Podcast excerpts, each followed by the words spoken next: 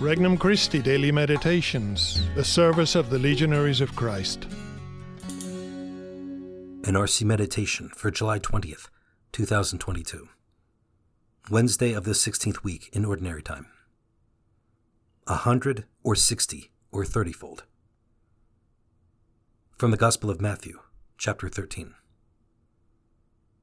On that day, Jesus went out of the house and sat down by the sea. Such large crowds gathered around him that he got into a boat and sat down, and the whole crowd stood along the shore. And he spoke to them at length in parables, saying, A sower went out to sow, and as he sowed, some seed fell on the path, and birds came and ate it up. Some fell on rocky ground, where it had little soil. It sprang up at once, because the soil was not deep and when the sun rose, it was scorched, and it withered for lack of roots. Some seed fell among thorns, and the thorns grew up and choked it. But some seed fell on rich soil, and produced fruit, a hundred or sixty or thirtyfold. Whoever has ears ought to hear. Introductory Prayer Lord, my prayer will work only if I have humility in your presence.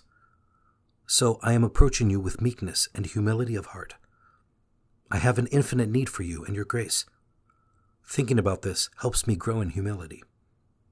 I trust in you and your grace. Thank you for the unfathomable gift of your love. Petition Lord, may I always respond to your grace in my heart with fervor and active love. First reflection Tears of a Sower. Imagine Jesus preaching to the crowds, hoping for a positive response, but instead witnessing many people turning a deaf ear to his message of salvation. One day he is thinking about this as he watches a farmer sowing seed. He sees birds come immediately and take some away. He sees previously sown seed scorched by the sun. He sees some sprouts strangled by weeds. He then remembers the faces, and perhaps even the names, of people who heard his message, but who chose not to respond, or whose response was short lived. We are reminded of another gospel passage. As he drew near Jerusalem, he saw the city and wept over it, saying, If this day you only knew what makes for peace, but now it is hidden from your eyes. Second reflection Rebellion or Rest. The admonition to heed the Word of God is frequent in Scripture. In the letter to the Hebrews, the author warns us to harden not your hearts, as at the rebellion in the day of testing in the desert. The people of Israel responded in this unfortunate way after the exodus from Egypt. They have always been of erring heart, and they do not know my ways. As I swore in my wrath, they shall not enter into my rest.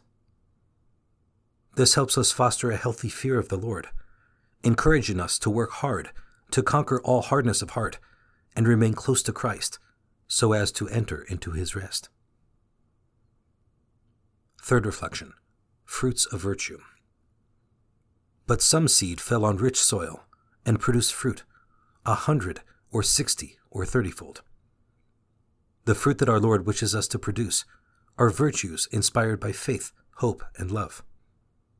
If we are growing in virtue each day in imitation of Christ and for love of Him, we can be sure we are heeding His voice and are pleasing in His eyes. The greatest of all virtues is charity, a practical and effective love for our neighbor.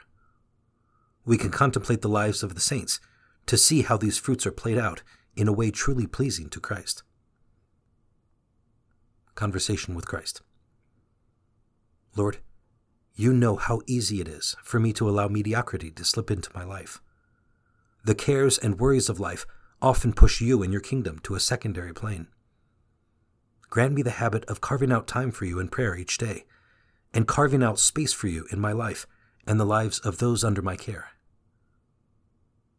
Resolution I will renew my effort with whatever prayer commitment I have allowed to waver or falter the most. For more resources, visit regnumchristi.org or download the Regnum Christi English app today.